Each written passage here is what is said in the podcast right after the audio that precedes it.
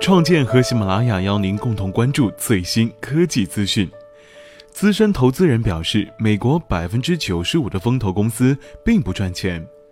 风险投资表面光鲜，但事实却很残酷。美国资深投资人表示，百分之九十五的风投机构年化收益都低于百分之十二，这些风投都在亏钱。为什么说年化收益不到百分之十二就是亏钱呢？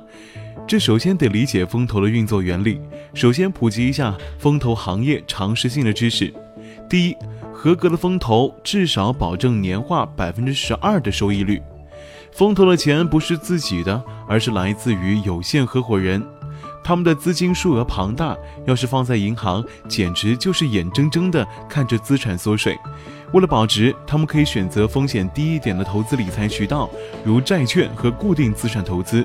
年化利率在百分之七到百分之八；也可以追求高风险高回报，比如投资创业公司，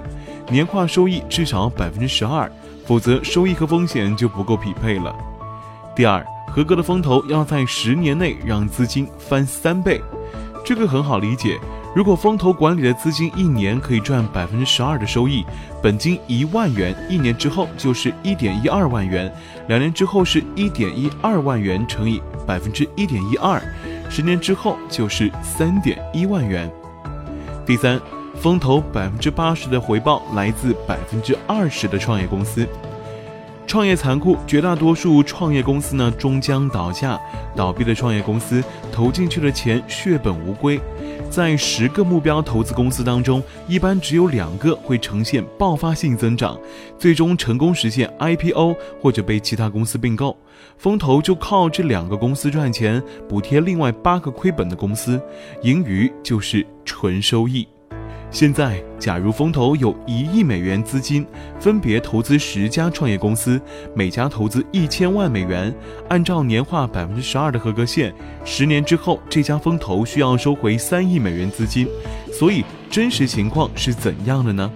普遍的情况是，五家公司倒闭，投进去的一千万美元化为乌有；三家公司按部就班，十年前一千万美元，十年后一千六百万美元。一家小公司小赚一千万美元进入，五千万美元退出，最后一家公司是独角兽，股权价值二点五亿美元。成功的风投公司基本都是这样的回报结构。风投命运的关键就在于能不能压中独角兽公司。不巧的是，只有百分之五的风投运气足够好，压中独角兽，以保证自己的平均年化收益。百分之九十五的风投就没那么走运了，平均年收益率在百分之十二以下。根据 Martin Talks 的数据显示，百分之十的风投资产十年回报二到三倍，百分之三十五的风投公司资产回报在一到二倍，大概有百分之五十的风投公司十年后资产比十年前还少，真可谓亏血本啊！